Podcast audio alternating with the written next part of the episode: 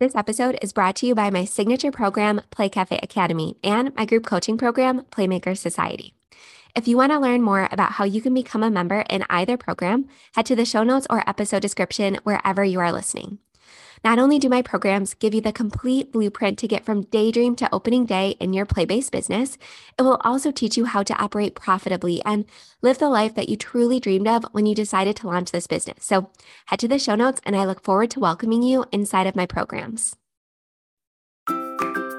If you own or manage an indoor play center or really any business that serves local kids and families, and you want to operate with more ease and joy uh, while making the living you dreamed of, I created the Profitable Play podcast just for you.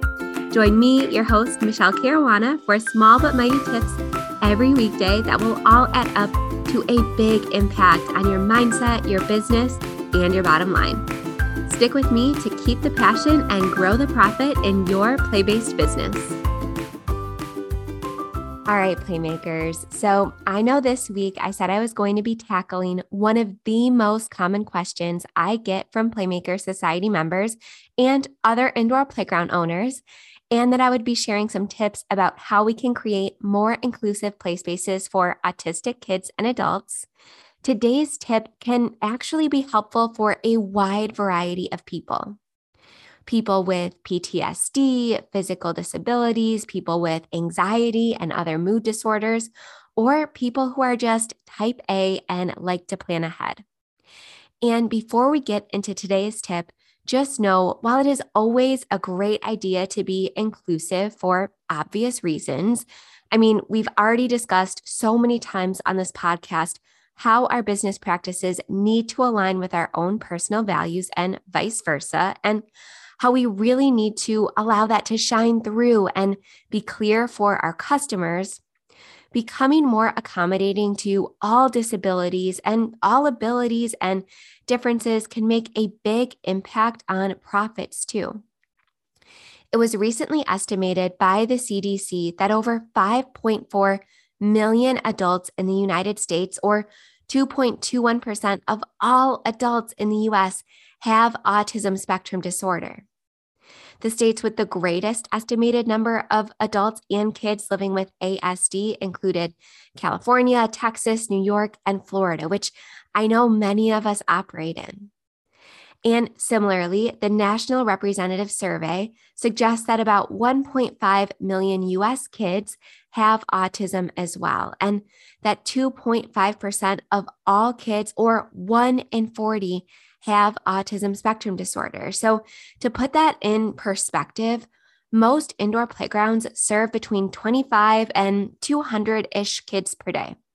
So, chances are several people, whether they're kids or adults, coming through your doors every single day are on the autism spectrum or are neurodivergent in other ways or have other differing abilities. So, this stuff matters for both your humanity and compassion, but also for your bottom line. We already heard back in the episode where I spoke about food safety and safely accommodating families with food allergies, just how much a positive reputation amongst a group of people, like families who have kids or parents on the spectrum, can mean for your business. Stories of owners going above and beyond to go the extra mile for their customers can have major lasting effects and can make you the go to spot for the thousands or millions of people who are affected by disabilities in your area. So, do not tune these episodes out because, like I said, a lot of these tips are great for people with disabilities or people who are just neurodivergent or just like to plan ahead or you know, that is true for today's tip, but a lot of these tips are very versatile and can help grow your business with different groups of people. And these tips I'm going to give this week are so simple and inexpensive to implement. We now know more about autism and other disabilities than we ever have. So, ignorance is just not an excuse anymore to not be accommodating.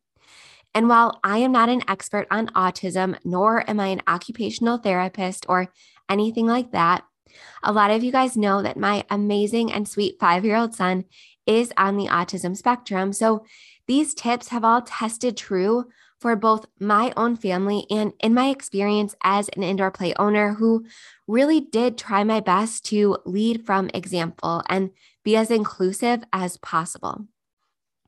I can't tell you how many times I was so thrilled and excited to visit an indoor play center, only to have our trip really tainted by a less than stellar experience, one that could have easily been prevented or turned around quickly had the owner taken some time to learn about how they can better accommodate disabilities above and beyond the standards we are legally required to. So that's my goal with these episodes to allow you to grow your business, but also to allow children to thrive and flourish and be able to enjoy play spaces happily amongst their peers of differing abilities. And to give their parents who are already overworked and overstressed the reprieve of a fun afternoon filled with the simple pleasure of play.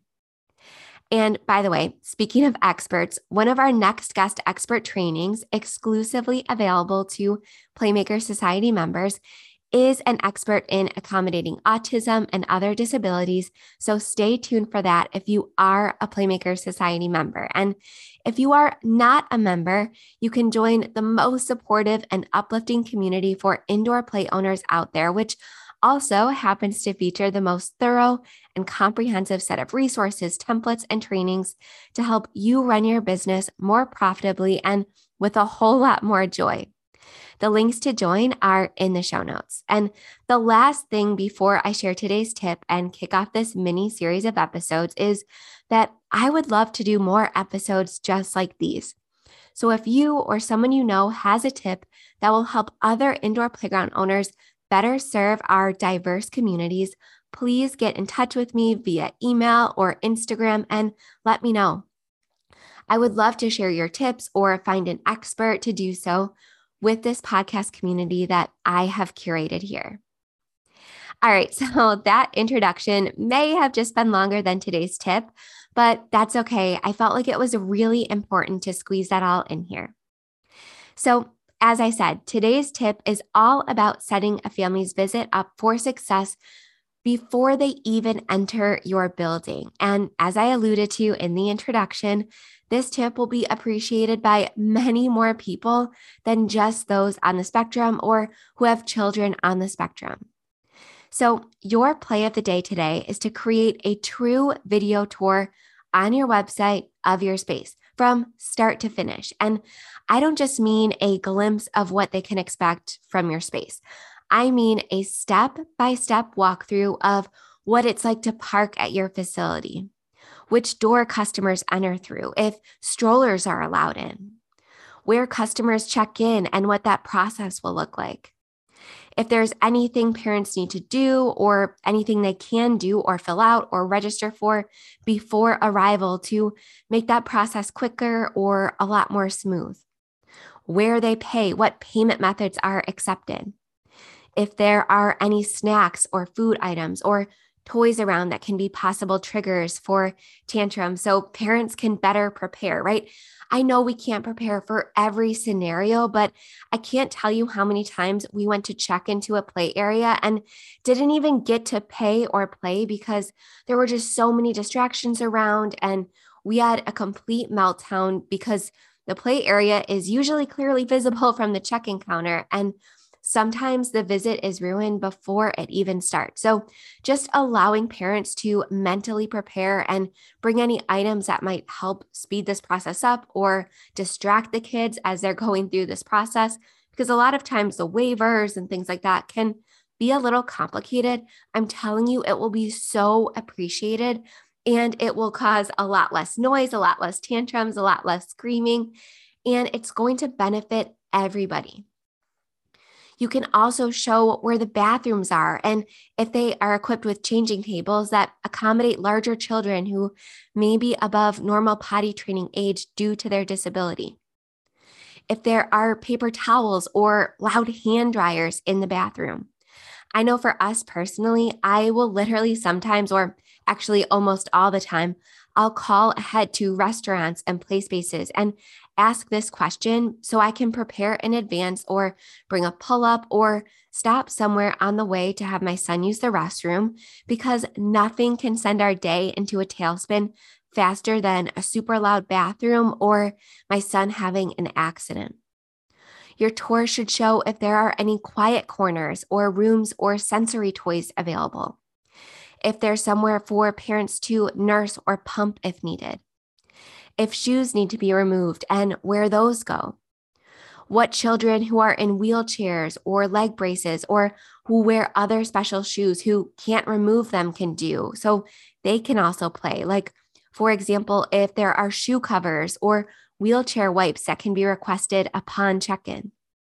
What each part of the play area looks like, if there are any places where certain ages can't go or structures they shouldn't access if you allow parents to play alongside their child. If you close the play area at any time for cleaning and at what time so parents can be prepared. And you can replicate this same video tour process for birthday parties so parents can again know what to expect if their child gets invited. When food is served, what is served, when the play area is closed, if presents are visible, and if they'll be opened if a loud birthday song will be played, or if candles will be lit, and when.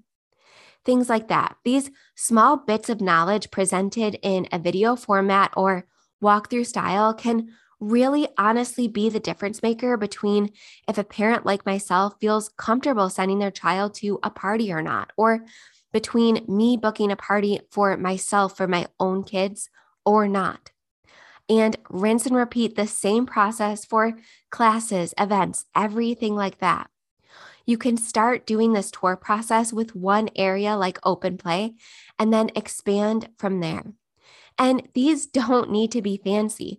I film all the tours that I share on YouTube with my cell phone and I edit them in just a few minutes using the free version of iMovie. So this can literally be absolutely free to you for implement. It's just going to take a small amount of your time. Or you can have your team do it. And no, by the way, I do not or did not have any iMovie training. I just watched a quick, a quick uh, couple YouTube videos about how to splice a few clips together and how to make them transition nicely and how to remove the sound if I needed to. And if you need to see an example of what a quote unquote tour looks like, my YouTube channel is linked in the show notes, and I have an entire playlist of tours. So, again, go check those out. This is the age of information. So, again, ignorance or lack of technical knowledge is not an excuse I'm going to buy anymore. And I am going to be harder on my Playmaker Society members, especially who tend to blame lack of tech skills or knowledge on not implementing these tips from now on. So if that's you, just know that I see you and I'm here to help you, but you also need to step up and take accountability for implementing these steps and growing your business and living true to your values. I personally would embed these video tours on a simple landing page on your website and call it video tours or space walkthroughs. And let people know it's there by displaying it on your main menu, share it on social media, and share it with anyone that calls and asks. And put it on your frequently asked question page. And trust me, people will begin spreading the word quickly about this extra step you're taking to help all parents be more prepared. And empowering your business with this tool is going to help your team quickly and easily field any questions that come in about your space or your processes. You can also send a link to this page whenever someone books a party or registers for play, just to help them get ready for their visit.